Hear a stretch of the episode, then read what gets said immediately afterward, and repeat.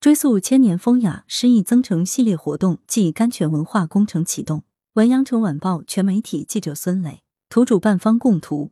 七月二十三日，由中共广州市委宣传部、广州市文学艺术界联合会指导，中共广州市增城区委宣传部、增城区文学艺术界联合会等主办的二零二二年湾区诗会诗意增城活动，在一九七八电影小镇举行。湾区诗会。是广州建设诗词之都打造的诗歌品牌活动。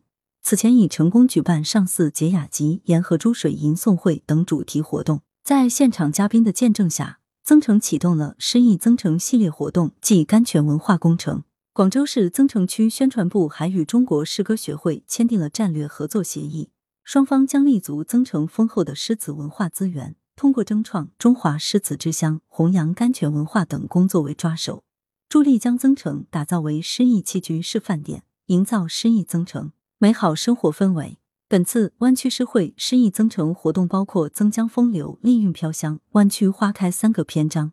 现场还播放了诗意增城宣传片，呈现了增城千年诗脉和诗意生活，为广大市民群众呈现了一场诗意盎然的演出。追溯增城千年诗词文脉，增城作为岭南诗词重镇，自古便与诗结缘。千年诗脉如履不绝。增城是乐词之祖崔玉芝、南岳先贤湛若水等诗词大家的故乡。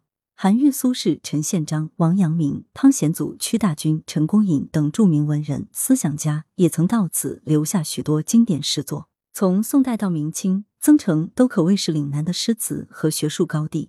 祖籍增城中心镇的崔玉芝是宋代广东犹太学曲科第的第一人。他不仅开创了雄健的岭南词风。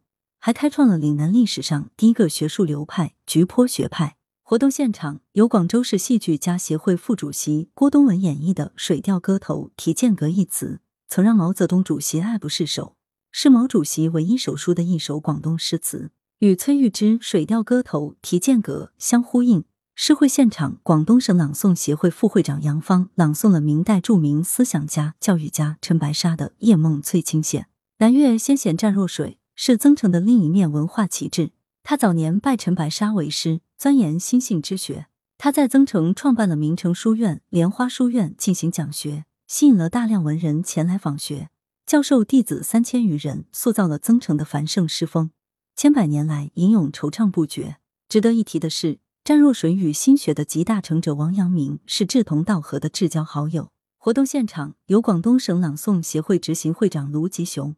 和广东省朗诵协会副会长严娜分别朗诵了湛若水的《出宿凤凰山七凤窝》和王阳明的《题干泉居》，带领大家在唱和两位伟大思想家的诗词中领略前贤的卓然风采。诗意增城，丽韵飘香。增城又名历城、丽乡，自古以盛产岭南佳果荔枝著称，文人墨客也常常用诗文为荔枝而赞叹。历代诗人直接歌咏增城荔枝的诗作就有数百篇之多。例如，大文豪苏轼在岭南期间，与增城地方官员和文人雅士相交甚欢，留下了“日啖荔枝三百颗，不辞常作岭南人”的千古名句。活动现场演绎了苏轼的《食荔枝》，屈大均的《沁园春·荔枝》，越剧花旦吴非凡还为大家带来了原创歌曲《美丽增城》，让增城诗词文化和荔枝文化相会相融，以诗为美，促进增城文旅融合发展，助力乡村振兴。七月二十三号正好是大暑，由原创音乐人梁珊珊和孙小佳演唱《岭南诗篇》，二四节气之大暑在活动现场首次唱响。